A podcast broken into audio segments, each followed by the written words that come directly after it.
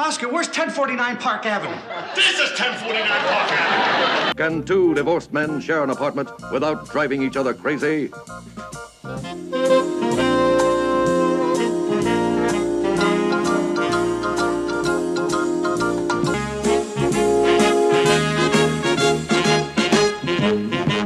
Hello, and welcome to 1049 Park Avenue, an odd couple podcast. Ted Linhart, Garrett Eisler here to talk about Two on the Aisle, which is season five, episode 14, that aired 12 19 1974 and is available on Paramount Plus. Although there is a small music edit on Paramount Plus that we will get to later. Um, before we start, um, we got a good piece of feedback from one of our listeners, Jackson, who pointed out a fairly major over something we overlooked. I'll, I'll take the blame. When we were talking about last week in the episode um, with the fat suit, I can't even remember the name of it now. Uh, the bigger they are.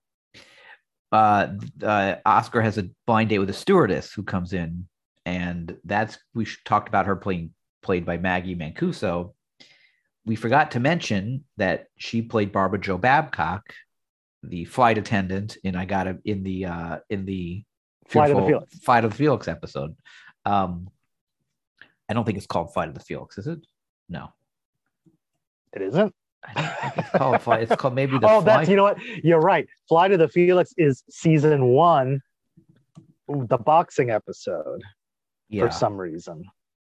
Um, Isn't that oh but yeah. the fear of flying episode is uh, called uh, we should have I had this looked up, Um, but I wrote it the, down. the fly. Sorry, The- the, flying The Felix. Fly- anyway, we probably mentioned her last time um, when we talked about Flying Felix, and Sure. yeah. I don't know how I overlooked that, but Wasn't that memorable. I will. We, you do. You cover a lot of uh, actors here. so- yeah, but she, but it's particularly interesting because she's playing yeah. a flight attendant, again. uh, right? Yes, And flight I attendant. thought she looked familiar. we, we don't call them stewardess anymore. Maybe at the Oh, time. In fact, even then, wait, did he say? Yeah, yeah, stewardess. swinging stewardess, Yeah. right? Yeah. yeah, yeah. Uh, anyway, thanks to Jackson for pointing that out, and um, glad we were able to uh, mention it before we move on. So, do you want to talk about the writers of this week? This is uh, written by the the big team of the Mark Rothman and the Lowell Ganz. Yep. So the episode starts with Oscar in his office throwing darts at a giant picture of Felix that has a bubble coming out of his mouth that says, Thanks, we've seen this before. This is the photo Felix gave to Oscar in season two, episode 17, You Saved My Life. When Oscar saved Felix's life um, when he was falling out of, going to almost fall out the window. What's very frustrating to me is that See, I I thought it was from that episode. it was. uh, I but went back. apparently, uh, listening to this scene, it made me question that. I went back and look. I mean, I knew I've known this for decades that this is a problem, but I went back just to be sure it's the same picture. Mm. And I don't understand why they have to. They what we'll find out is they the, the Oscar refers to it as being given to him by Felix for a different reason. It's such a distinct picture. Obviously, they dug it out of the prop department. They must know. Everyone who works on this show knows why when that picture came up. I Right. don't understand why they have to refer to it. And I'm pretty sure if you go see "You Saved My Life," um, Felix is very clear that he mu- he put that together Yeah, for Right. that occasion. right. Yes, right. I guess yes. Right. It's not that he gave it when he when he moved in, which is what we'll find out. Oscar says it's for, and then brought it back out again for this. That doesn't make any sense. Right. Um. So. Uh, Oscar is throwing darts at the picture, and we hear him mocking Felix. Pick up your jacket, clean up your room, eat your broccoli, wash your hands, not in the kitchen, do in the bathroom. And then Myrna walks in, who left working for Oscar months ago, if you believe Oh, the air yes. order of the show. Oh right. But given that there's a lot of New York City filming in this, this would presume to be something they obviously filmed before the episode Myrna left, and then for whatever reason aired it months later. Well, yeah, just to put the facts out there. no, it's I, you know, who would have thought that she and Sheldon would have such a rough marriage already? You know, they were so in love. And is that what viewers must be wondering? Like, what happened to Sheldon? Um, but actually, no. This episode was one of those four that were taped. I'm sorry, three that were taped at the end of season four. So for whatever reason, uh, I, I I'm assuming they were kind of putting a few in the can to save for the next season. By this, when they got to the you know spring of 1974, uh, maybe this was their way of. They're always worried they're going to be canceled, and maybe this is their way of like guaranteeing that they would at least have some season if they left a few episodes over. But uh, they did film it at the end of season four, so you can go back and look to see if anyone looks six months younger because that's it was filmed six months before the previous episode. Um, and so, and clearly at a time when they did not anticipate that Myrna would be leading the show. Uh, it, that whole thing with Penny Marshall, apparently over the summer, uh, she got into a contract dispute with them or nego- like was was trying to renegotiate because they weren't giving her a raise or weren't. Uh, and it was only over the summer or maybe as they started filming that season five that they figured out they wouldn't have a Myrna. Wait. My theory is that they once they knew they would not have a Myrna, they held this as long as they could. That why not why not do it earlier so it makes sense? Uh, yeah, that would have been the first preference, I guess. But I mean, you remember how uh, in season four we had that thing with Murray's, or season three with Murray's wife being they they were in this mess where Murray's wife was being played by the same actress playing Oscar's mother. And my theory was that they postponed the Murray's, the, that- the Murray who came to dinner, that so makes that sense. it would be a far way that people would forget. And I think maybe something's going on here, except Myrna is much more memorable, of course. Like if you're watching the show at all, Well- it would be noticeable. Well, the first one is an out of show fact that they're just they had these actors playing different Right. people. This is an in show plot line. So I don't understand how holding it makes sense. Also, there's no way they filmed three episodes of a show for a probably next season without knowing they got renewed. That just doesn't happen.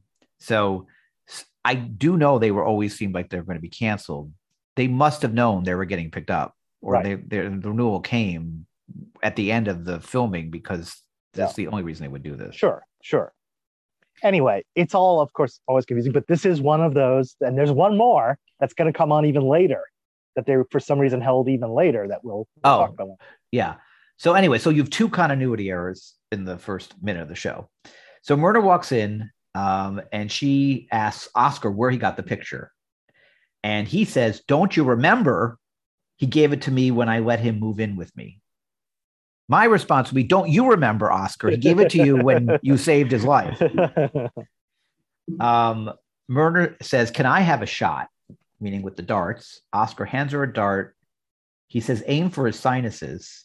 She throws it, it hits his chin, and she announces, I hit her, I hit his chin. And then she says, Oh, by the way, here are your tickets. Oscar says, Tickets to what? Myrna says, Theater tickets. The boss said the off Broadway critic is ill. Oscar says, Send him a get well card. And Myrna says, No, you have to cover the opening of the new play tonight. Oscar says, Oh, I'm a sports writer. I'm not a theater critic.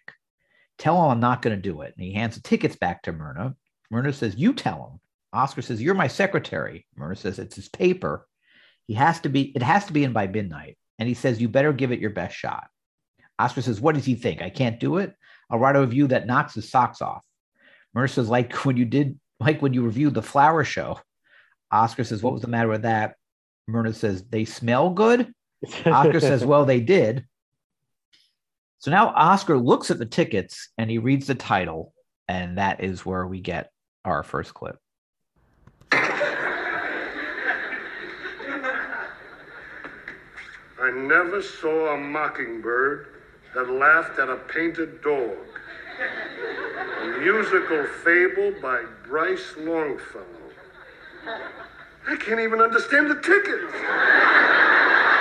That's all I need, more aggravation. I'll write a bad review and then he'll fire me. I'm gonna find a sucker that I could con into doing this for me.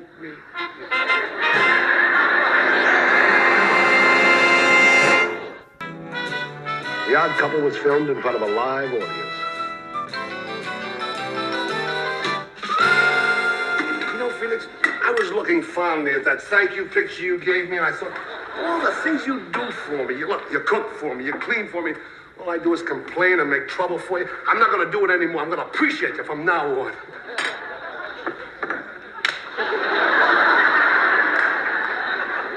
I don't know what to say, you, you big galoot. Well, don't say anything. Just let me sit here and hate myself. I'm gonna stop making it up right now. Look, I got tickets for us for the theater tonight. Oh, I can't go. Why not? I've got a date with Miriam tonight.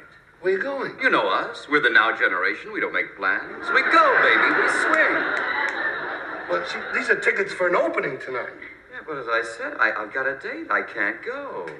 Hey, why don't you take Miriam with you? Oh, stay no, home. no, no, I Oh, couldn't. please, Oh. let me do it for you. Then I won't hate myself so much. Please, buddy.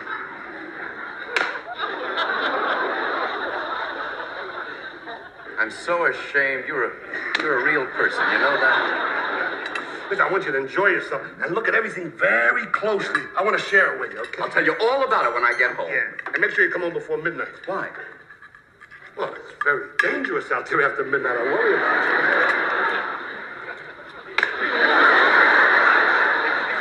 you. You're a pussy cat, You know that? Hey, I better call Miriam and tell her. Uh. Okay. Eat your broccoli. Yeah. You spilled something on your tie. Wipe it up. Use your napkin. Eat your dinner. It's gonna get cold.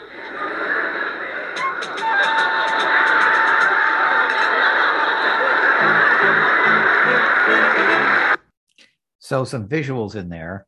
Uh, when Oscar asks, "Where am I going to find a sucker?" He's taking the darts out of the picture, and then he starts looking adoringly at the picture and realizes that Felix is the sucker.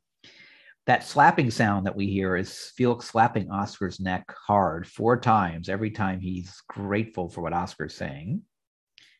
And at the end, Oscar has a dart in his shirt pocket. And when Felix tells him he eats dinner, Felix's back is to him because he's calling Miriam, and Oscar takes it out and is pretending to throw it at Felix. Felix turns around, and Oscar quickly uses the dart to pick up some food uh, to eat. And Felix has a confused look. It's Ted. It's kind of risky to walk around with a dart in your pocket. I would imagine. Uh, yeah, it was fa- it was pin side down. Probably does damage to his shirt pocket, but I don't think he cares. So the next scene, Oscar's playing cards in on his desk. He's clearly impatiently waiting for Felix to come home. He checks his watch. Felix walks in. Oscar, in a very annoyed tone, annoyed tone, says, "It's 11:30. Where have you been?" And Felix looks at him confused, and he takes a beat before saying, "I've been to the theater." This reminds me of the same beat Felix took last week when he sees Murray standing next to him, or not last week, two weeks ago for the Dink Award. No, last week. Oh yes. What- yeah, right, with the Dink right. Award, that same sort of pause where, where he's confused. Oscar says the show broke two hours ago. Felix says, so we went out for a bite to eat. And that leads to this next clip. Who said you could go out for a bite to eat? Just told you you can go to the theater. What's wrong with you? I paid for the food. Listen, how'd you like to play? What do you mean? Why do you... How do you write? Felix, it's a quarter to twelve, and I want to talk to you. Well, come in. Do you think it's fair? Hmm? A man spends years writing a musical fable. You go. I mean, don't you think you ought to embellish it? Shouldn't you have more respect for the artist? Respect for the artist. Yeah. Last time I took you to the theater, you went to Helen Hayes. Well, a man can change. I love her now. I want to get some culture. Will you tell me about it? Well, I thought the part of the alcoholic nephew Yeah. Was very well portrayed by Werner. Verna who? Verna Klemperer. Von Braun. Who? Werner Smith. Werner Smith. All right, now the drugstore's closed. I want to know all about the play, and I want you to sum it up in one paragraph and fast. One paragraph. Yes. Well, it's like Oklahoma, only it uses symbolism to tell the story of Oklahoma America's growth. Yeah. Oklahoma symbolism. I particularly like the use of six dwarfs to represent New Jersey, all the cities. Six dwarfs in New Jersey. I thought that was very clever. Trenton got two standing ovations, too. if you can Trenton, six dwarfs in Jersey and Oklahoma. The scenery was was what? Was what? What was it? striking. Striking scenery. Striking scenery. You got six dwarfs and you got The yeah. lyrics were saucy. Saucy lyrics. Saucy lyrics. And I thought the acting had both verve and panache. That's all I'm gonna need. Thank you very much. Good night, fella. Copy desk. Yeah. Hi, Frank. This is Oscar. Yeah, I just got back from the show. Well, I stopped to have a bite to eat. Okay, here it comes. Oklahoma, move over. Last night, saucy lyrics flowed from Bryce Longfellow's pen in what may prove to be the surprise hit of the season. The acting had uh, verve and panache. So first of all, Felix gave the rev- gave the show a meh, and now Yeah. Oscar's turning into a rave. Yeah, yeah. I guess he liked it more than he let on. Um, or is Oscar misinterpreting? Well, good thing for Oscars, it doesn't really matter. It doesn't right? really matter. Yes. he just has to deliver something. So when Felix is giving his review, they're in the bathroom while Felix Yes. is brushing his teeth and Right. taking nose drops. Is this the Right. Mm-hmm. first time we've actually been in the bathroom for a scene, or am I forgetting a Not scene? the first. No, no, no, no. Okay, other bathroom scenes, not counting season one. Yes, right. Where- not counting season right one. Right in the current set. Uh, I believe we had Felix watering his plants in the bathroom when uh, they the when uh, Glory moves in. when they had to pretend they're still married. Oh, okay. Um, All right. Let me rephrase the question. Is this the first time we've seen them using the bathroom in any this way? ex- I think this extensively okay. after season one. And uh, by the way, no no bedroom scenes in this episode. So they've chosen to Oh, right. use the, The bathroom. bathroom, instead of their bedroom sets. We're at a time, in a, you know, in a in on a set where they have to make those kind of choices, you know, for budget reasons. So interesting. Uh, Felix is shirtless during the entire episode.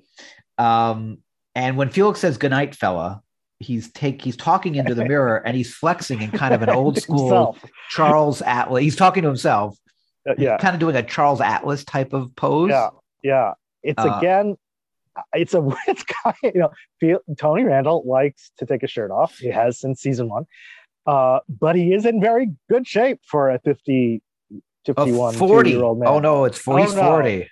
Uh, yeah, right. oh, of course, that Yeah, uh, as are we. So, uh, so uh, you know, who can blame him? But it is interesting that the show indulges that, but it kind of it, it works, It works. because it's part of his vanity. It's Felix's Yes. vanity, Yeah, yeah. and uh, it is also again pointing out a contrast between the two characters that Oscar does not take care of himself.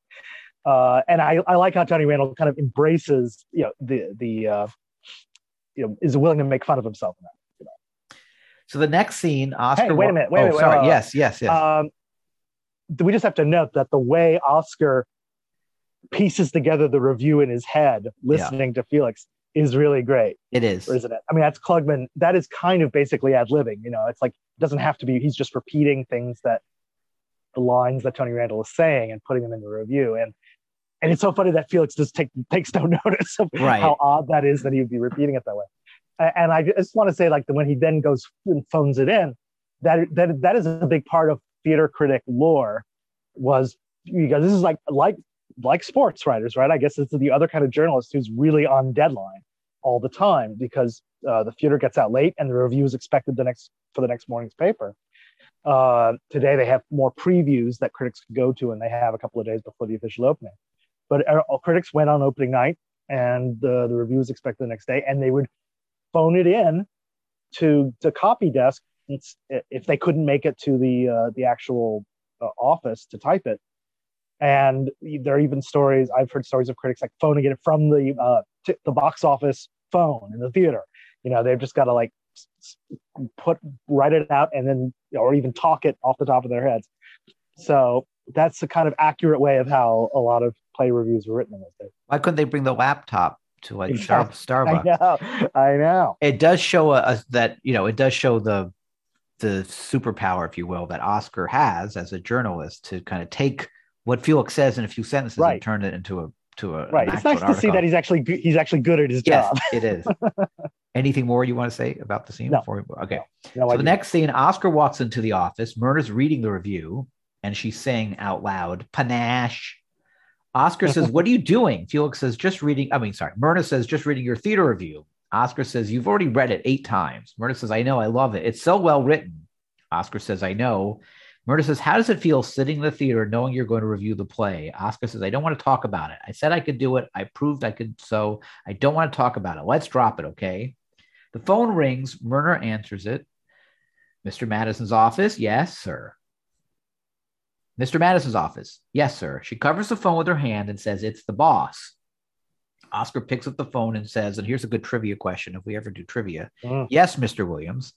That's I'm sure that name has not been consistent, I don't think he's ever referred to an editor name. by Yeah, name. maybe. It's the first time. except maybe for season one. He, there's that one episode where he, um, I guess it's the one where he quits to work for pseudo Playboy magazine, and he had Ed Platt plays his uh, editor. Oh, his boss. Okay. Yeah. Yeah. Um, he says, Yes, Mr. Williams. Well, thank you very much. Well, I'm glad. Yes, sir. I'm glad. Very glad you enjoyed it. And then that leads to our third. Yeah, but. Yeah, but. Yeah, but. Yeah, but. Whatever pleases you, sir. Thank you. You loved it? So much I'm going to be doing it for the next three weeks till the regular critic gets back. Oh boy, am I proud. A theater critic. Now I could hold my head up high at the water cooler. What's the matter? Up to now you were ashamed of me? Yeah. Myrna, can I trust you? Miss Dan, don't say anything that'll diminish you in my eyes. Don't forget it. Good, you're not diminished. Stop the presses. What are you Hi, doing here? Just came by to take you to lunch. You too, Myrna. Great. Well, I wanted to thank you for those wonderful theater tickets last Oh, night. well, don't mention that. Did you go to the play with Miss Dan? Yeah, well, he didn't. He didn't go. I took Miriam. Boy, am I hungry. Let's go, huh? You didn't go to the theater? No, but I think he's sorry because he asked me a million questions about it. Was he interested? I just remembered we have a lot of work to do. You just said you're hungry. Well, I am hungry, so why don't you go down to Kelly's? You order for us, okay? And then we'll be down just in time. Are you mad at me? No! You're not? No! Somebody's mad at me. Yeah.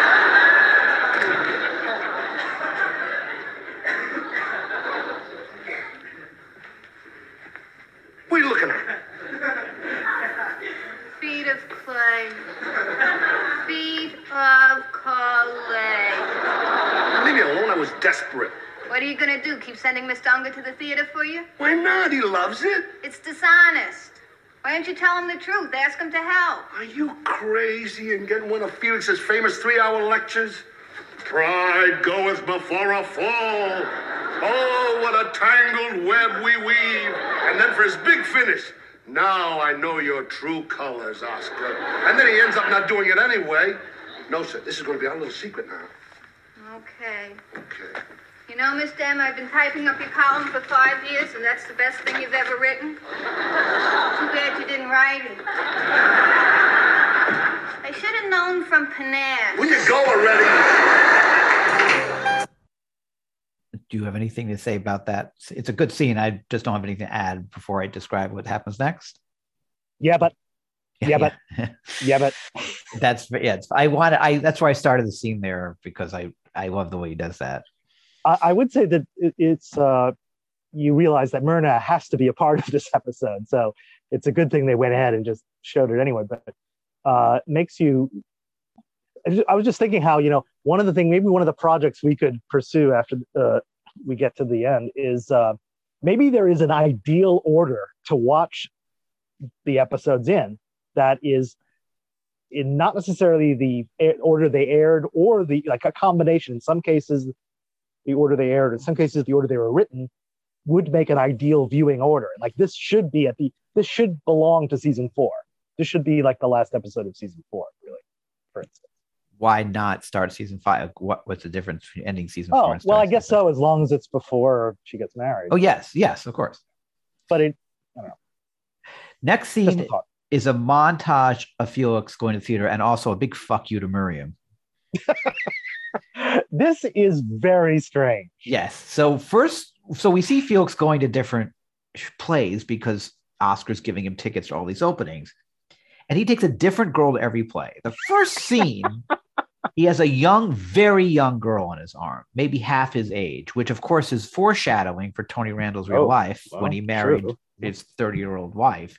Yep. This girl looks 24, 25. I did. It's, I did not get a good look. I'll, I'll have to. it's really weird. She looks and I assume they're young. not credit. I assume they're not credited. No, I see no credits.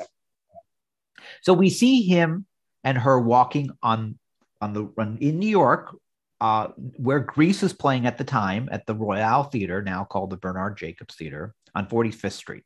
So they're walking. I don't think they're seeing Grease, obviously, because he's Right. going to off Broadway openings, but he's walking on the street in the in a very recognizable theater ambiance. So we know he's going to the theater with this very young girl. In the background, there is a crowd of people clearly watching them filming. Mm. Then we feel see Felix standing in front of a sign on a, on a that's standing on a pole that says tonight at 8 p.m. He's waiting for another date. And then a redhead who I we don't get a sense of her face, but just by her overall being, she also feels very young. And she comes to meet him and is her date. Then we see him exiting a theater with another date.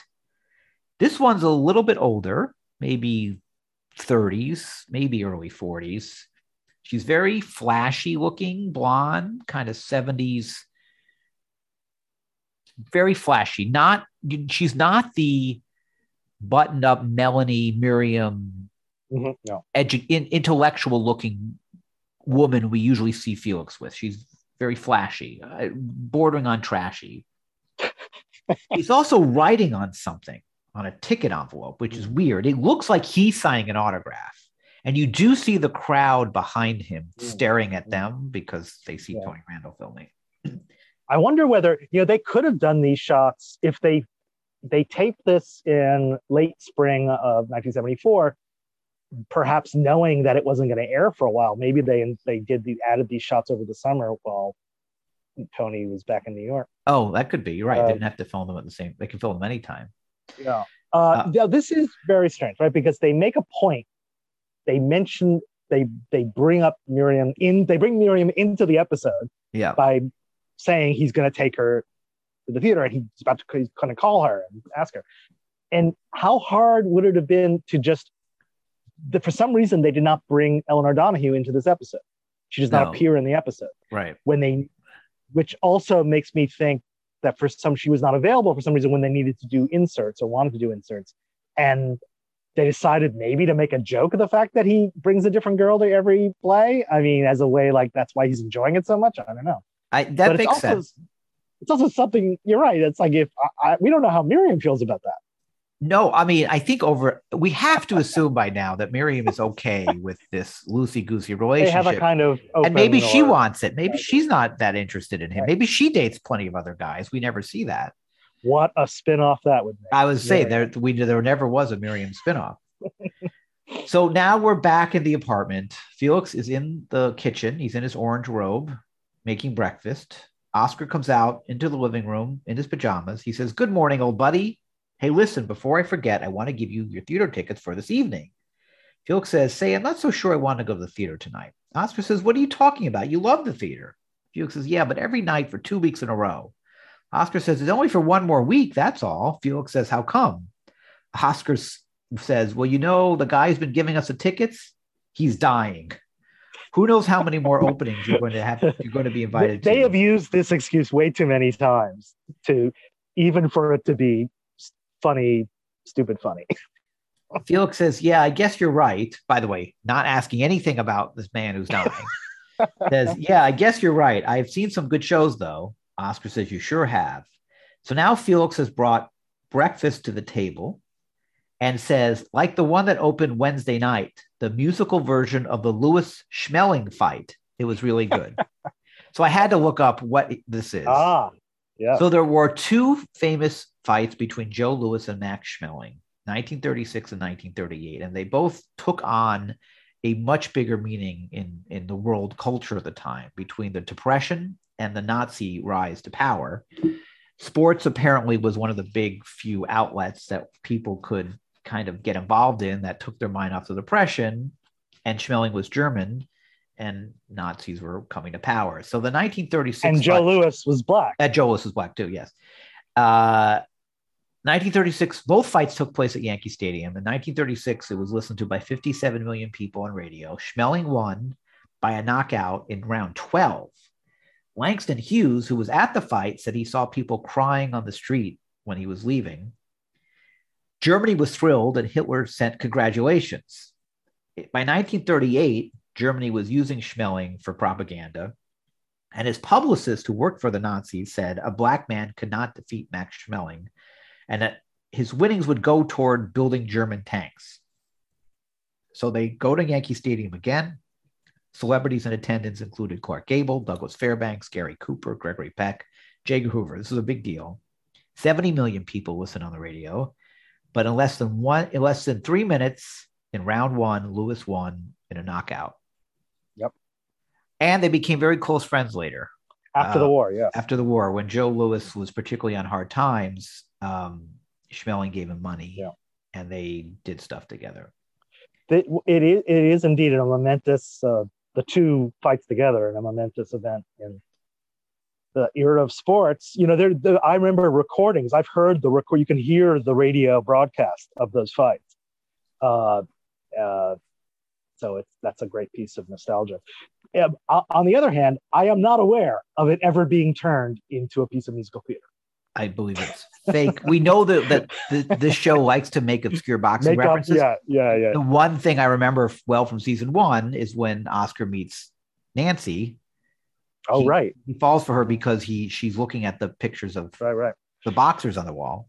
And in fact, one would think what an ideal show if Oscar were to review a play. This would be a good one Yes, for him to review. Himself. Right. He should have gone to that. That's right. Oscar says, I thought you hated that, the play. Felix says, Well, I've been thinking it over. There was one song in there that I like a lot My Glass Jaw. it was really good. I liked it. It's too bad the show closed. Oscar says, Well, what's the matter with you? If you liked it, why didn't you say so? Felix says, I'm saying so mm-hmm. now. I'm saying so. Now I want to ask you something. He picks up the newspaper, the Daily, Daily Herald, and says, Who is your off Broadway critic? Oscar says, hmm? Felix says his column is never signed. Now, the easy answer to that is that, well, he does, he likes to go incognito so he can write the play and just not be Sure. known. But he Nicely says, well, he doesn't like publicity. See, he's shy. He's a fat guy with a mustache, which is a complete reference to what happened last week. even though they They're- had not made that episode right. yet. So yes. maybe they remembered that line now when writing uh, bigger they They remember that, but they can't remember where the picture's from. or they just think fat guys and mustaches are fun. um, Felix says, well, he, sh- um, well, he shouldn't be. He's brilliant. This man is brilliant. Remember last night when I came home, you asked me what I thought. I said I thought the show was pathetic. I called it stale, flat, and unprofitable. Listen to this. Last night's effort was regrettably pathetic. To me, it was stale, flat, and unprofitable. That's a very perceptive critic. Oscar says, Yeah, well, you like him because he agrees with you. That's all. Felix says, Well, that's good enough, isn't it? Oscar says, Yeah, well, I'm going to go shave, okay? Felix says, You didn't eat your eggs. Oscar says, Oh, yeah, I'll make a sandwich. He grabs a piece of toast. He takes his hands, he puts eggs and bacon on top of it, and walks out. Felix, of course, is disgusted, says, Look at what he's doing. How can you live that way? Then the phone rings, and Felix picks it up. And By that the way, was- stale, flat, and unprofitable is a line from Hamlet. So that's where Felix got that's where Felix got it. Yeah. Oh, okay. All right. So here's what happens after Felix picks up the phone. Hello? No, I'm sorry. Oscar's busy right now. Could I take a message? You want his review in by 11.15 tonight? All right. I'll tell him. Fine.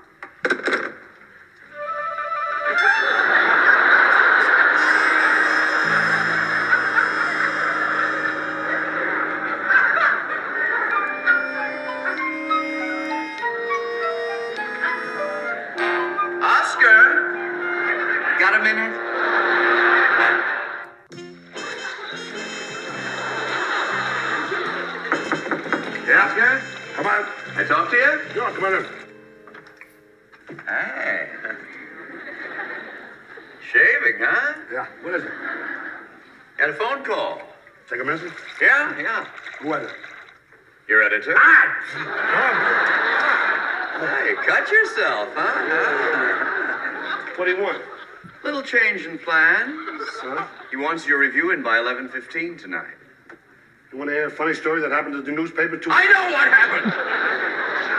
Thought you could make some extra money by conning your roomie into doing reviews for you. Money had nothing to do with it. You're not getting extra money for this? Yeah, I'm getting a Yeah, little bit. yeah, but that's yeah. No, see, the editor asked me to do it. Then it became a challenge. I had to save face at the paper. Oh, oh, Oscar, pride goeth before a fall.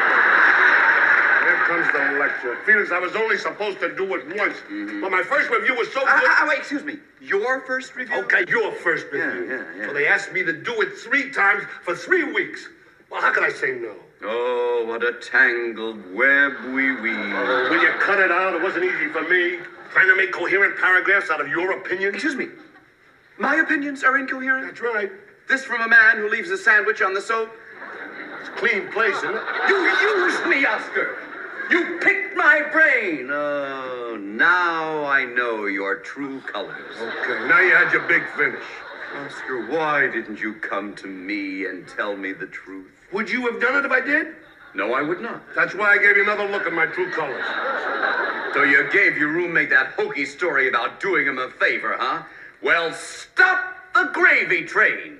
Here's where little Felix gets off. From now on, you can sling your own hash, starting tonight. Go ahead. Who needs you? I learned a lot in the last two weeks. I can review this thing by myself. a revival. Humulus the Mute by Jean Anouilh. No, I can't even pronounce the tickets. So the music sting that we hear at the beginning after Felix hangs up the phone is Felix realizing what the phone call means. Um, now we see Oscar using the bathroom. So Yes. Same bathroom. So I think we've had some questions back and forth. How many two bathrooms? Right. Uh, and I think we now know there's one. Although to be fair, once I believe Oscar once said there's several bathrooms, but only one of them works. Oh, he did Remember say that that. right. but that And was I- three years ago. You'd think they'd have it fixed by. Also, I guess they could use the same bathroom theoretically because it's a larger bathroom, I guess. But um, so when we first see him, he is shaving. He's got the sandwich in his mouth when he's shaving, the, the egg sandwich. And then we do see a close up of the sandwich on the soap. One of the things that's been one of my silliest nitpicks about anything in the odd couple is I want him to say, I can't even pronounce the tickets. And he doesn't say pronounce that way. He says pronounce in a way that doesn't emphasize it the way, like he, he doesn't say pronounce the way I want him to say pronounce. He just says, I can't pronounce the tickets. Or mean not- he emphasizes ticket?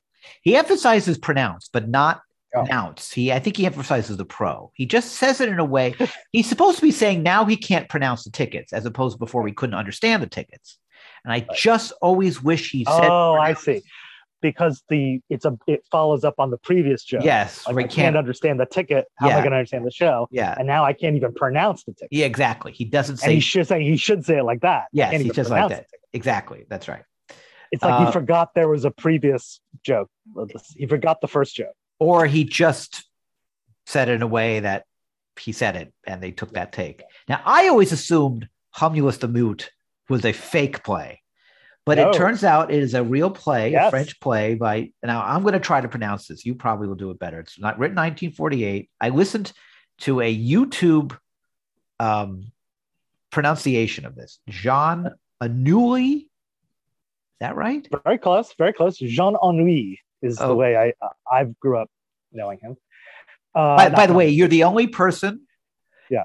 participating or listening to this podcast who grew up knowing anything about him. well, Ted, I'll tell you one reason why. Yes. You may, I believe it has been established for the record here. Yes. Is it not true? yes. Is it not true, Mr. Linhart, yes. that you and I went to high school together? It is true. We were at the same high school at the same time. Yes. Well, do you recall that uh, I was in a play Uh, they did. We did school plays sometimes. For, I don't think you were in any of the school plays, but I was in some of the school plays we did in school. And one play was a play by said playwright Jean Ennui, What was that? Antigone. He wrote a his own version of Antigone, Oh. Greek tragedy. No, I did not. I did not remember go. you being in that. Uh, Uh, can I wait? Can I? I you, do you have more on? well? I just I, I tr- try to find a synopsis of it. I don't know what Right. it's about. Do you? No, and that is how obscure this is. This reference. This is amazing. Very impressive. Um, uh, now, I wouldn't blame you for assuming it's made up because the first play is made up. Right. I never, I never. Promise is you? I- Rose. No. Well, it sound. I think it's a parody. Yeah, I think the title is parodying "I Never Promised You a Rose Garden," which was turns. Out I looked that up. It turns out it was a not never a play. It was a novel and a film. Um, but I think that's made up. This one though is for real. Now, Jean Ennui is not a household, certainly not a household name even amongst theater fans today. But his he was a French playwright. Uh, he his plays had were very much in vogue in the 50s on Broadway. Uh, But like he he wrote these plays, he wrote in the 30s, 40s, and 50s, and a lot of his plays were translated in English and, and were very well regarded on Broadway in the 50s and 60s, which is pretty much the era that Tony Randall, you know, came to New York and and learned so much about theater. So it's this is clearly a Tony Randall joke Definitely, definitely. I was good. That's what no I have one, no one else on the show would know the, and it, because it's not just maybe some people in 1974 would know John Ennui because he some of his plays did become more famous. However, this play is so obscure that I had only known it from this episode, and I never even bothered researching it until this morning. And you're right; it is so obscure. You, it is very hard, not impossible, very hard to find a plot synopsis. And it never performed in New York, uh, at least not until more recent times, like in amateur productions or college productions. It's never it's never been on Broadway. Never had a New York professional productions, from what I know. Uh, so if Tony Randall knew the play, he would have known it in French or having seen it in France, perhaps. Well, you're saying not Uh, impossible, which means I did find it through did my, how? my graduate school trained research skills. Ted have finally paid off for this Yeah, podcast. And Um, I just, you know, I was able through Google Books to find some old reference books that, and it is a, uh, it's one of Jean Ennui's first plays he wrote, and it was never even performed then. He wrote, he published it, and it's more of a skit. I always thought it was this tragedy because, like, some sad Quasimodo kind of thing, and it turns out, first of all, the title is Humulus. yeah, that's right. H-U-M. Yes, I, that I that I discovered. So that might be Jack Klugman again, mispronouncing things. And it is, I can sum it up very quickly. It's like a sketch. It's about a mute. Well, he's not totally mute. He has, for some comedic reason, he can say one word a day. And he, but he wants to propose to this woman. So he saves up for a month, saves up because apparently if he saves, if he's mute most of the, all day, he will have a carryover kind of. And so finally, the climax of this very short play, which is like more like a skit, he he finally saves up for 30 days and gives her a very long proposal and then it turns out she's deaf Oh, it's like a Twilight Zone episode.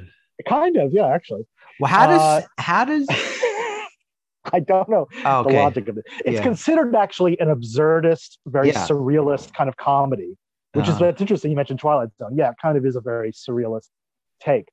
Um and it's it was only known by uh, people who were on the it's very it was considered very avant-garde at, at its time.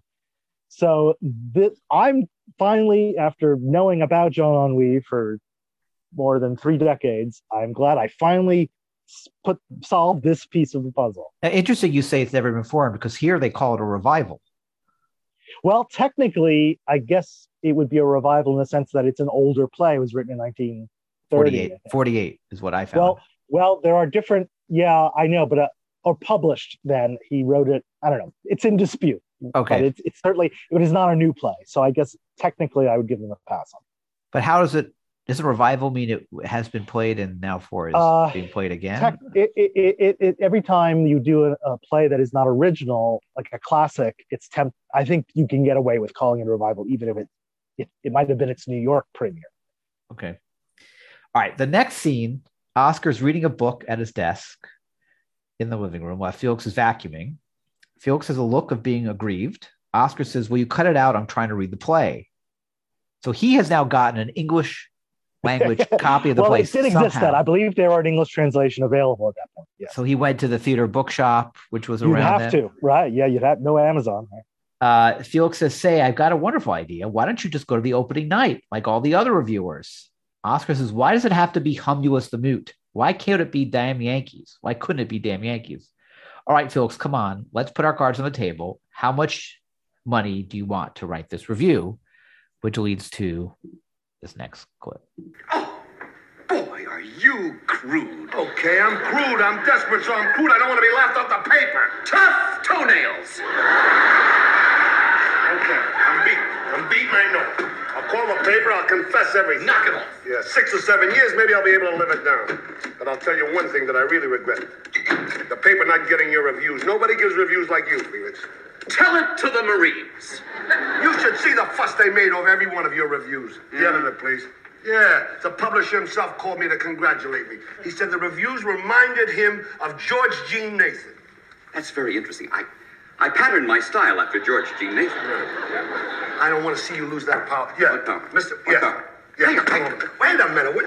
What power? Oh, come on, Felix. Surely you know now that your word is law, that you are now a tastemaker. I'm a tastemaker. You have the power of life and death. Well, that's terrible. Why?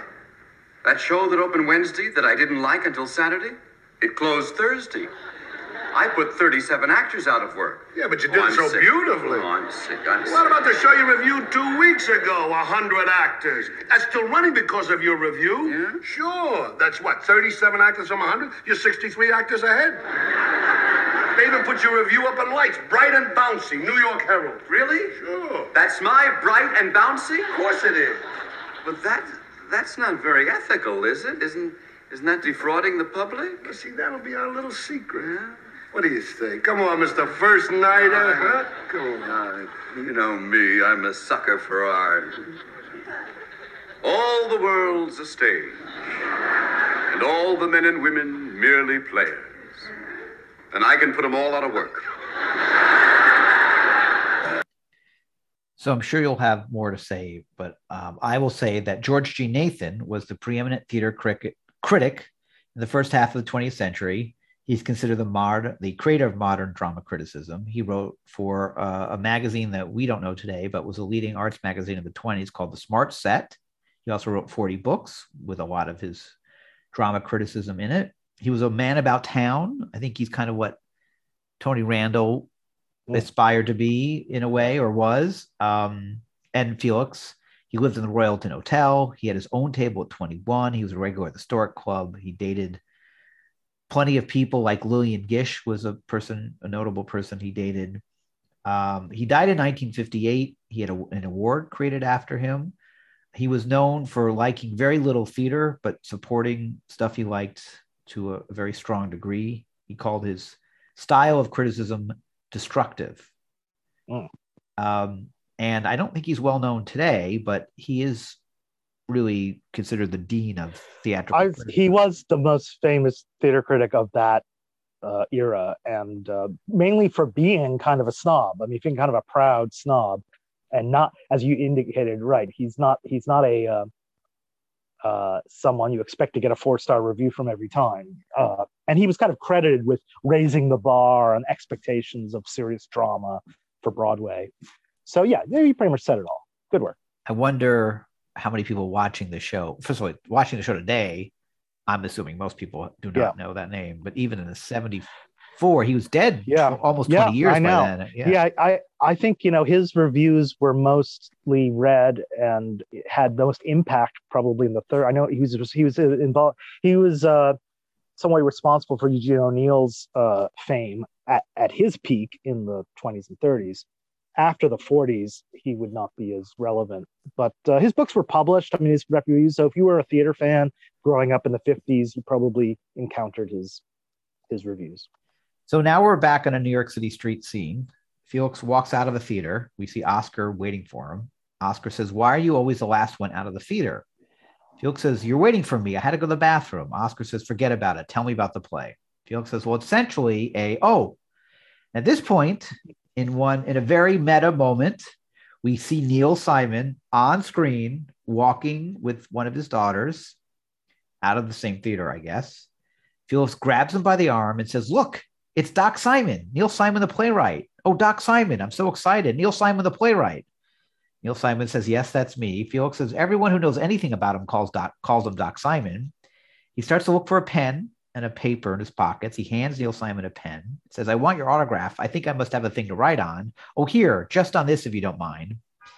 And he tears off a very tiny corner of an index card that he, I guess, he's using to take notes for the play. Right. Probably. And Simon signs it. I don't know why he. I guess that's off, the joke is that he makes it as hard as possible. I guess so. him to sign the thing, and that's all he gives Uh, him. And then Simon walks away with Felix's pen. Felix says, "Oh, you've got my pen. You've got my pen, please." Oscar says, Well, you forget about the pen. It's not important, the pen. The play, I want you to tell me about the play. And Felix then again says, That's Doc Simon. Now, I believe this was edited out. I was reading online people saying this Hmm. was edited out of syndication. which would yeah i i remember this is a scene i definitely remember very So, well that it, so so that it couldn't have been edited out in the versions we saw.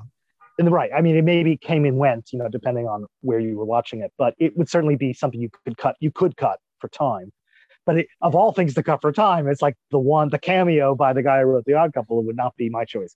Um, there's a funny story behind this which is that um, garry marshall uh, whenever he talks about the show he makes a point of how much uh, they were worried that neil simon didn't they were worried that neil simon would hate the tv show when they started back in season one because he had no he had signed a, un, unwittingly signed away any uh, rights involvement uh, with the tv show he'd kind of signed away the rights to it or at least didn't want to be involved with it either uh, he I don't I don't know the, the strange thing about whether he got how much profit he got on it. But anyway, he was bitter. He was just bitter about it being a TV show in the first place, and they wanted so badly his uh, blessing.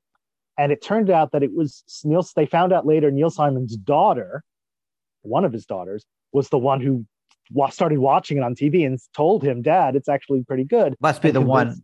Maybe it's the one he's with. And I think so, right? Because what Garry Marshall said is that eventually Neil Simon sent them a note saying, "Hey, it's actually pretty good." And they had always wanted to find a way to get him a cameo on the show, and then this this was it. This was the opportunity. And Garry Marshall said, and of course we had to include his daughter because you know she's the one who got got uh, his attention for us. So so that was something that Garry So- Marshall had been working toward. In in this world, has Neil Simon written The Odd Couple? Good question. Good question. And say, huh, you got Felix. Did they introduce themselves? I forget. Did they no, uh, no. Yeah, not like with Bob Hope. Um, yeah, that would be funny if they said their names and he uh, actually. But I guess that. he has not. Correct. Well, th- he did write a lot of other famous plays. Yes, right. uh, so and- it's okay. So it's okay to pretend they would still Felix would still know recognize him. And I would- if not. I was trying to think of other TV shows or movies, I guess, Mm. where the creator Yeah. is in it as himself. Now, Alfred Hitchcock famously was in every movie as a cameo, so that's a little bit like this.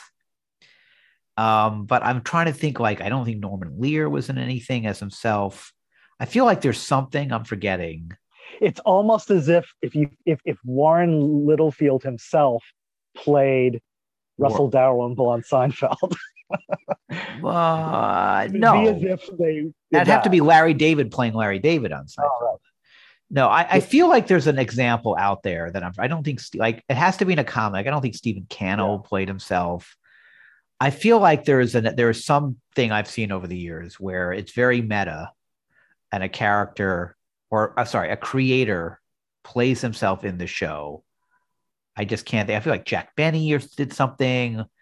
Um, I, I if people have examples of that, Yeah, that they can think that's of. interesting. Please write us. Write By the way, in. another thing about this scene, it is filmed, right? This is not Yes, done on the but it's done well. It doesn't feel as Yeah, it is. clunky. I don't think they have they have a laugh track. I, I don't think there's a laugh track. No, that's right, one right. reason it doesn't Yeah. feel clunky. Yeah. Yeah. But the audio And- feels doesn't as dubbed. It doesn't feel as dubbed in as usual. yeah, and it's another. Now I, you know, uh, uh, maybe this is another one of the New York location scenes they did, but uh, Neil Simon at this point was also very successful in Hollywood, and I think was- it's just as likely he could have been in Los Angeles also um, because he was writing a lot of screenplays at the time. Yeah, So I don't know where they would have filmed this. Well, yeah, but I mean, it makes the most sense to film but- him at yeah, the but- theater. Yeah, but Yeah, but um, yeah, I'm trying to actually. I'm looking up. So in 1975, at the time, as a writer, four so 74, right? The end of 74. Um, spring of '74. This is yeah, sorry. It, yeah, it aired. It aired. You're right. It aired. So uh, in 1974, I'm just looking to find out what he was involved with. Prisoner of Second Avenue as a movie was coming out soon in 75. The Oddball Couple cartoon was coming out in 75. oh yes, more about that later. Yeah. and the Sunshine Boys was coming out, um, and Plaza Suite had been out. So yeah, he was Heartbreak Kid. So he was really Mhm. one of the it people in Hollywood at the time. Yeah, and all of his plays, almost all of his plays, were being made into films, uh, and in some cases TV shows. So yeah, So the next scene, Felix is at Oscar's desk typing at Oscar's office, not Oscar's desk at home in the office. Oscar comes in and says, What are you doing here? Felix says, I'm writing some Sunday articles on theater. That way, after the regular guy comes back, you and I will still be in the paper. I don't know why he thinks that's strange idea. Yeah, Oscar grabs the paper out of the typewriter, but there's a small mistake here at first because at first, when he grabs it, he only rips off a corner. He's trying to grab the whole piece of paper out of the typewriter. And he has to do that twice. Oscar says, Your reviewing days are over. You're finished. You're washed up. Felix asks why. Oscar says, The paper wants me to appear on television as a representative on a panel discussion about theater. And Felix says, Well, that's a great idea. Oscar says, Are you crazy? I can't go on there. I'll make a jackass of myself. Felix says, That's right. You would. I'll go on for you. Oscar says, What Mhm. good would that do? Remember, my editor knows what I look like. I'll just have to call the paper and tell everybody the truth. That's all. Felix says, What a rotten break. Just when I was getting hot. Oscar says, Look who's upset. I'm going to be the laughing stock of the whole paper industry. Felix says, No more opening nights. No more bright and bouncy. Oscar says, I'm going to have to change cities. Felix says, Who would have thought my mm-hmm. song would end so soon? Oscar says, Felix, will you cut it out? Felix starts to leave. And when he's leaving, there's a music cut here. He starts to sing "Give My Regards to Broadway," which is cut out of oh. the of the Paramount Plus Wow. version. We have. I didn't the- notice that, but I remember now. Yes. Thanks to one of our great listeners, we have that audio restored and we will play that for you. When he leaves, he turns around suddenly and he puts like his his hand on top of his head. Uh, an open-faced hand holding it over his head and somehow oscar i never understood how oscar figures out that that means a light bulb over his head and felix has an idea we'll, we'll hear oscar say that uh, but I want to say what the visual is ahead of time. So here's the clip with the music uh, restored cut, uh, the re- music cut restored back. If we cut it out. Give my regards to Broadway. Remember me the heroine. Light bulb. You got an idea? What is it? Are you desperate enough to go along with the stupidest, worst, silliest idea I ever had? Do I have to wear a dress? No, then I'll do it. So I'm glad Felix acknowledges this is silliest Yes. because it really is. Yes. Um, yes. So the next scene, we're on the set of a TV show, the TV show Oscar's talking about. We can see it's called Speak Out because there's a placard on the table. It's basically a round table discussion. Literally, there's a round table. We see uh, five people, six people sitting at the table. Uh, the host is John Barbour, who was a real person playing himself. He was a Canadian actor who started to make talk show appearances comedically. He was on Merv Griffin and Dean Martin. He hosted a local show in LA in 1971.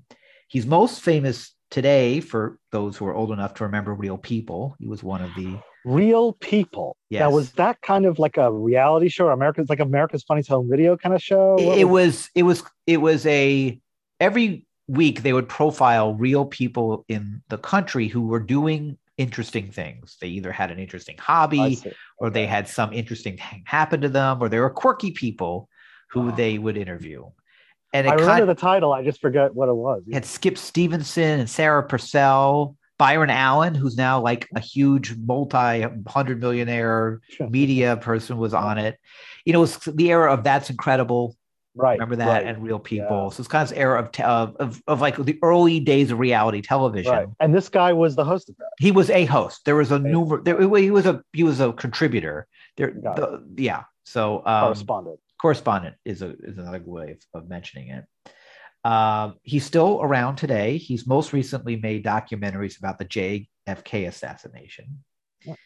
And then there's three guests that he will introduce. Uh, I just want to cover their. Um, these are real theater critics who are playing themselves, and let's just cover them now, and then we'll play the whole scene later. So first is John Simon, and you'll hear he was. Uh, he sounds a little bit like. Um, uh, the guy who plays Boris, the opera singer, got that. You know who I'm talking about? The guy who wears the Wait. cape in the. In Who we're the to see in Roy Clark. Yeah.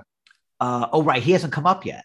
Yeah, he hasn't come up. Okay, so uh, he had he's he's he's from Serbia, so he's a bit of an accent. He moved to the U.S. His name I always was confused because he has this accent, but his name is John Simon, and apparently they kind of Americanized his name. He when came over. Americanized his name. Yeah. He moved to the U.S. in in uh, when he was 16. He went to Horace Mann, one of our rival, Rival schools, schools. schools. He went to Harvard, where he was hired by Lillian Hellman to translate a play by Jean Anouilh. As I told you, he was very popular. Actually, that sounds to me like he ghost wrote it because she, yes, she she was a translator of one of his plays, and she probably didn't know enough French, so she got him to help. Yeah. and he wrote a lot of reviews for all, many entertainment magazines but his home base for 36 years and i remember reading Mhm. him growing up was Yeah. new york magazine Yeah. where he wrote uh, the he was a theater critic He- from 1968 In some to- ways, you could say he was the real butcher of Broadway, not Frank Rich. He was the infamous John Simon, because he was what well known for hating everything well known for he uh, he didn't hate everything. He was he like George Jean Nathan actually was was very known for his snobbery. He was this Europe conceit, you know, you could kind of hear it in his voice. He had this European uh, snobbery for high culture, and he loved insulting what are you know a lot a lot of Broadway low culture. Um, but he also was known for like in like describing actor. He he would review not just actors' performance but their appearance and rate them on, especially the women, and how attractive they were.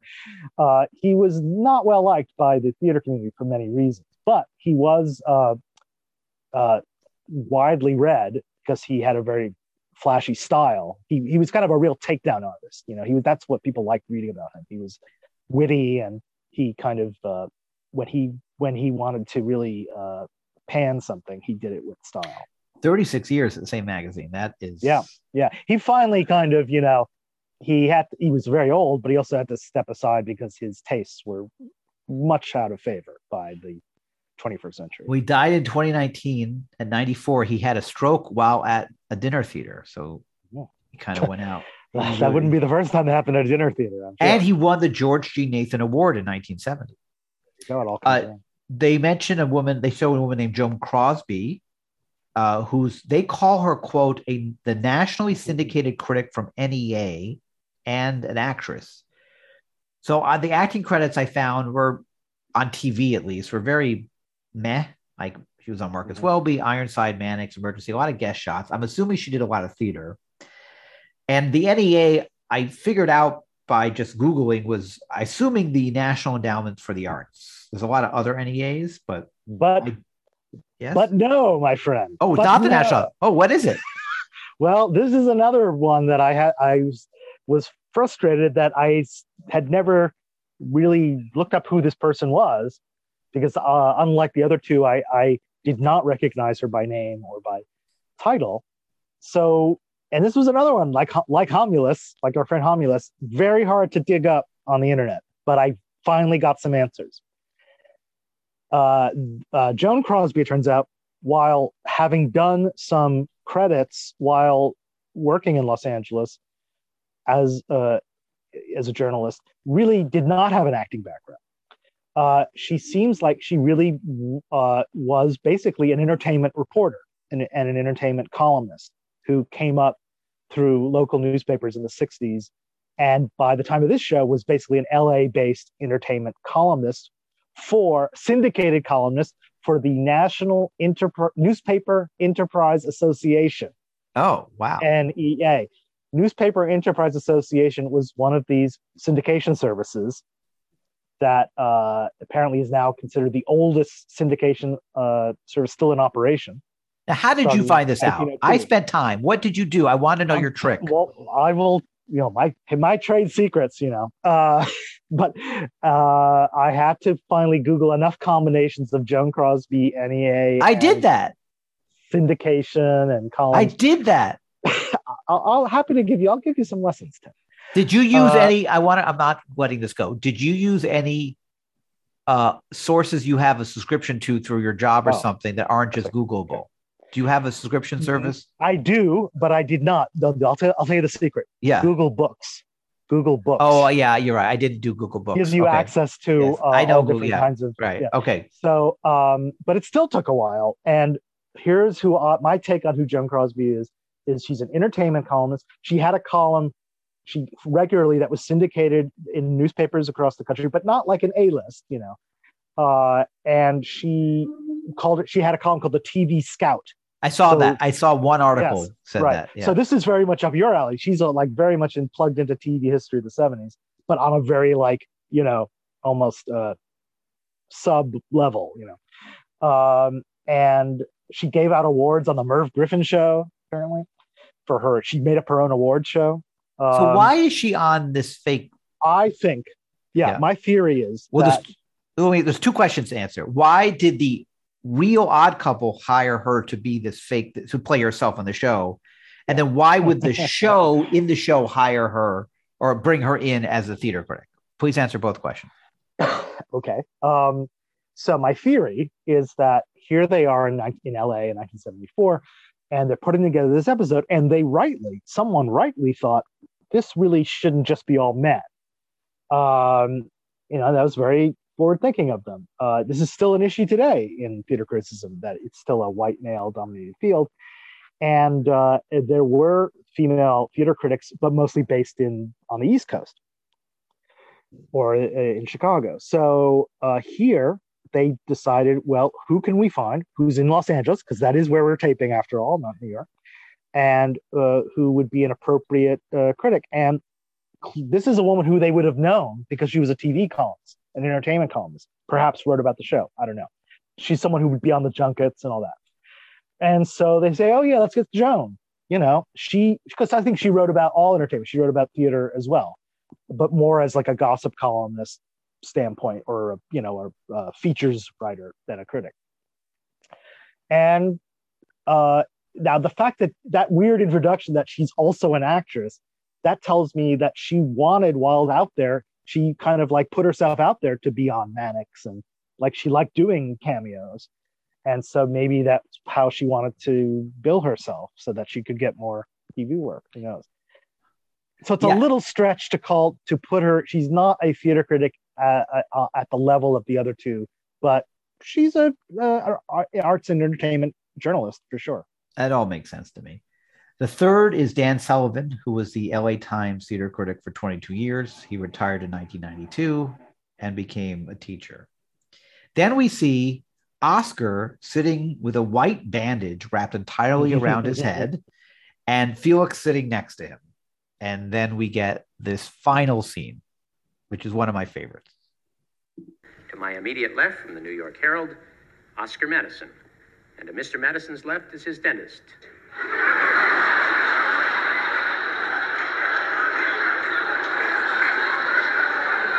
Dr. Felix Unger. Uh, doctor, if I understood you correctly backstage, you said this afternoon you had to remove all of Mr. Madison's back teeth? That's right, John. Mr. Madison can only mumble, but trooper that he is, he insisted on being here, so he will mumble his insights to me and I will pass them along to Mr. and Mrs. Front Porch. Oh, thank you both, Doctor. I would like to begin with uh, John Simon. Ah, Uh, John, where would you say theater stands today in, in relation to the rest of the media? Well, there's no doubt in my mind that for most American people today, theater has been completely superseded by film. How can you say a thing like that? Nothing will ever replace theater. As Mr. Madison says, The immediacy, the excitement of theater, that people will come back to that. Well, true, but I think today's audience finds more of that immediacy in television. than in. Television? How, how can you compare theater? How can you compare Gomer Pyle with Olivier? Pardon me, we have to have to take a brief break right now for our first commercial. We'll be right back. Mr. Fact, I think we could hear some of your opinions and not your dentist's. Joan, I, I'm wiping up the floor with those. Felix, what's the matter with you? It's supposed to look like I'm the one that's doing the thinking. I'm going to. But these squares don't know what they're talking Felix, if you say one more word that doesn't look like it's coming from my mouth, I'm going to remove all of your back teeth. Five seconds. On the air. Welcome back to Speak Out. Joan, what would you say is is one of the most significant developments in recent modern theater? Well, for one, I think seeing Brando in Streetcar revolutionized lots of. How can you say a thing like that? Theater is not revolutionary, my dear child. Theater is evolutionary. Brilliant point. Well, yes, but a great event like Streetcar gives. That's your idea of a great event? Yes, yes, it You is. probably went AWOL for his body. Well, what do you expect? You give a woman a column, that's what's going to happen. Oh, Mr. Madison, you are about the rudest, most backward man I have ever met. If you will forgive me, gentlemen. If you can't stand the heat, stay out of the kitchen.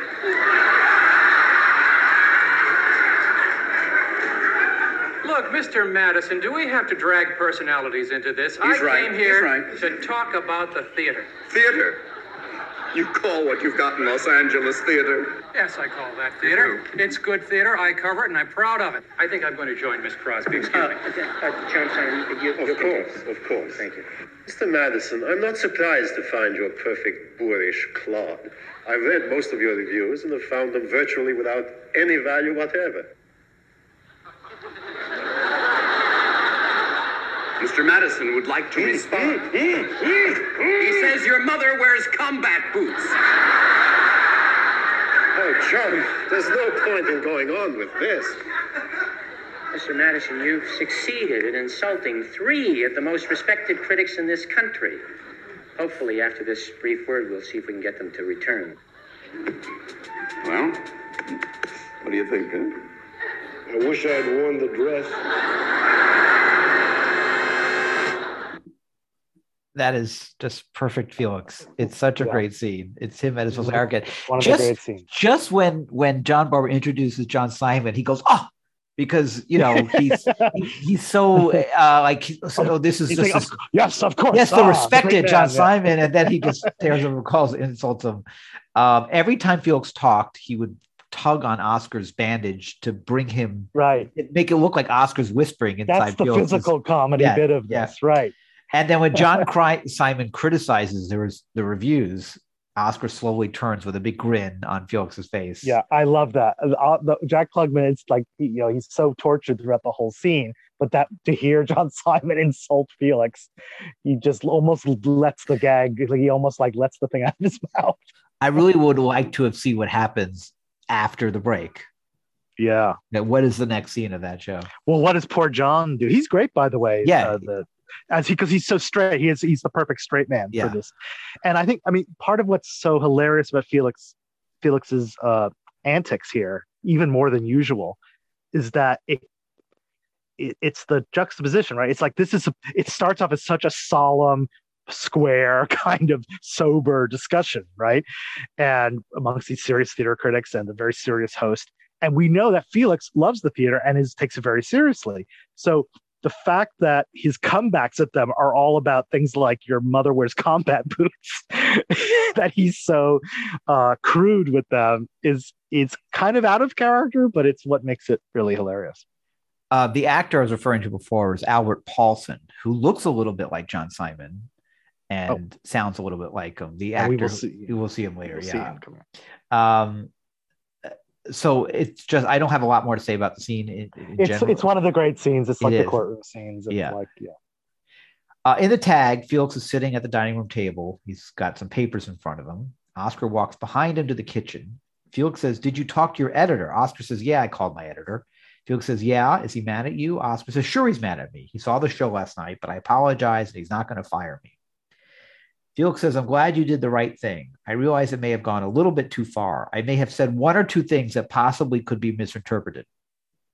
Now, Oscar's come back from the kitchen with a bag of a package of raw hot dogs. you sure they're raw? I'm pretty sure they're raw because they're in the Yeah. package and they Oh. looked raw. And he starts eating, he starts dipping them in mustard and eating them. And nobody, there's no, there's no, there's no reference to this. The audience doesn't laugh at it, but it, it's it's for the gag at the end of the at the end of the tag.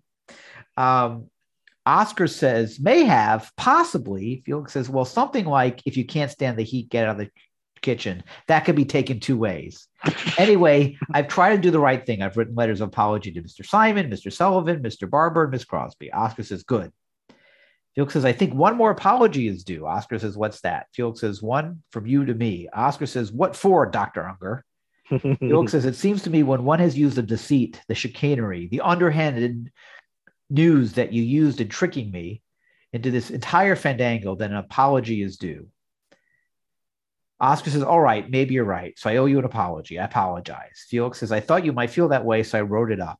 Oscar says, You wrote on a note of apology for me to sign? Felix says, Yes. Oscar takes the hot dog that's dipped in mustard and uses it to sign it and walks away. Felix says, Look, look at it. Look, Felix looks at the paper and says, I accept your mark. like your marker, like you know, for your signature. Um, You know, one one of the many ridiculous things about the about the scheme about Felix's crazy idea of the the uh, bandages is that even if this were true and Fe- Oscar had his teeth removed and still went wanted to go on the show, there's no reason why the dentist would have to be the person exactly. Of course. interpreting for yes. yes. so that just adds uh that's just like the chef's kiss on this that felix can't doesn't can't just go on as just someone his friend translating he has to be an authority figure himself but as a dentist And why all this back teeth? Why not right something a little bit simpler to believe? Also, he keeps taking out his, I guess he's got something in his mouth to make it look like he's Right. and nobody on the set notices that he's well, talking. well to be fair for, if you're just listening they the the dialogue they have during the commercial break is off to the side the first So- time, but the second right. time he Oh, yeah. takes it. Yeah. you Um, think the host would see that yes um, and it does seem like Felix is really good at writing reviews. It feels like there should be Yeah. a way of utilizing him. Mm, yeah Um, okay, you. Uh, so before we I, before we go on i Yes. do want to tell i have a story that relates to this episode okay, that I, I thought would be a great time to share this because when else when I talk about the odd couple. Um, so uh, I have dabbled in theater criticism myself. So this episode is very close to my heart. Um, and but part of my early experience in learning about theater criticism was there's actually is a not a school but there's a uh, uh, cl- there's a class you can take at uh, in Connecticut at the Eugene O'Neill Theater Center, which is a uh, summer kind of a summer theater festival in New London, Connecticut. Um, and they do a lot there. But one of the of one of the things they do there is they have a workshop for uh, aspiring critics. And so I signed up for that. This is like 20 years ago, and uh, uh, we would we would review the shows at the festival, but then we would also like write have various writing exercises and essays. And so one day the teacher said, "All right, to, write, write for tomorrow, write an essay on the topic of ethics in theater criticism." And I just it just like uh, uh, I just couldn't get my head around like what would be an ethical violation. It seemed like a, this isn't politics, this isn't medicine or science. And I was thinking like, what, what, how am I, what, what's, what are you going to really say about ethics? And I, real I thought of this episode. I said, well, the one instance I can think of of something that'd be really unethical would be to pass someone else's reviews off as yourself, as your own. And so I, in my, I started my essay off saying in this episode of The Odd Couple, when I thought about theater ethics, I thought about this episode of The Odd Couple where Oscar, uh, you know, uh, passes off his friends' reviews as his own, and they go on TV and blah blah blah. And before I could keep reading the rest of the essay, this was not the whole essay. The teacher interrupted and says, "I was on that show." what? And that man was Dan Sullivan. Oh wow. oh, it did say. Oh wow. Dan, Su- who I did not, who I had no clue. I never put his name together with the episode because I hadn't seen it. I think in a long time. and he was much older now. He didn't look he, he clearly the same guy, but he didn't look like he did then. Um, which then like the whole class you know had this startled moment and where dan told us now i wish i remembered more detail about he didn't really go into a lot of detail about what it was like. I wish i had more opportunity to ask him but he, basically that was the deal. He was the la times theater critic at the time and they were filming in la so it was a, he's a perfect person to have on to have uh, do a cameo um but he didn't really have much else to say about it Was, but there it was just a really you know one moment where my odd couple remembrance uh, had. I did say earlier that he became a teacher after. That's right, he did. That, so, that's well, right. doesn't this mean you could get him to be a guest on our show? I I believe he is still with us. I did. Um, I believe so too. yeah, right. Well, um, I could. I'm not sure what else he could talk about other than this one episode. So he had. Well, of course, I'm talking about this episode. so he had no behind the scenes stories or any interesting tidbits. No, we had to move on. I mean, it wasn't really, you know, at a lot. we, we weren't supposed to be talking about the odd couple at that time, but um, no, but it was just a That's a great story. random, random Yeah. odd couple moment in one's life. Well, this is time to reveal that Joan Crosby is my mother. Nice should have, try. Should have said that. Nice Okay, try. okay, um, but that's great. Um, so I really, I really like this episode. It's one of my favorites. I give it five out of five Murrays. Mm, wow. Uh, even though the dentist scenario is preposterous, they admit it. They they they own Yeah. up to it. So I completely don't care because they uh, get it, because they uh they admit it. Um, and it's just a perfect. I love you know you have your connections to Broadway. My my parents yes grew up loving Broadway. I went to see a lot of Broadway shows. There's a theater named after my father, um, who passed Yes. away. I know where that is. Actually. Yes, right. We talked about that, I think, early yeah. on. And um and so going to the theater was a big part of my growing up in the 70s in New York in this era. I mean, I was five or six, but them going and hearing about them going and them taking me um, you know, mostly musicals, not not Neil Simon plays, but Sure. I just have an affinity for this that um that makes me remember my childhood because of watching the show as a kid, growing up in New York in the 70s, Broadway being such a big part of, of my of my family and and and um that that's a natural that's part of the reason I give it a five is because of my affection for the topic but um it's just every scene works um Felix is you know is just you know great and Oscar it's all it all makes sense in, in its own weird way. There's a logic to it.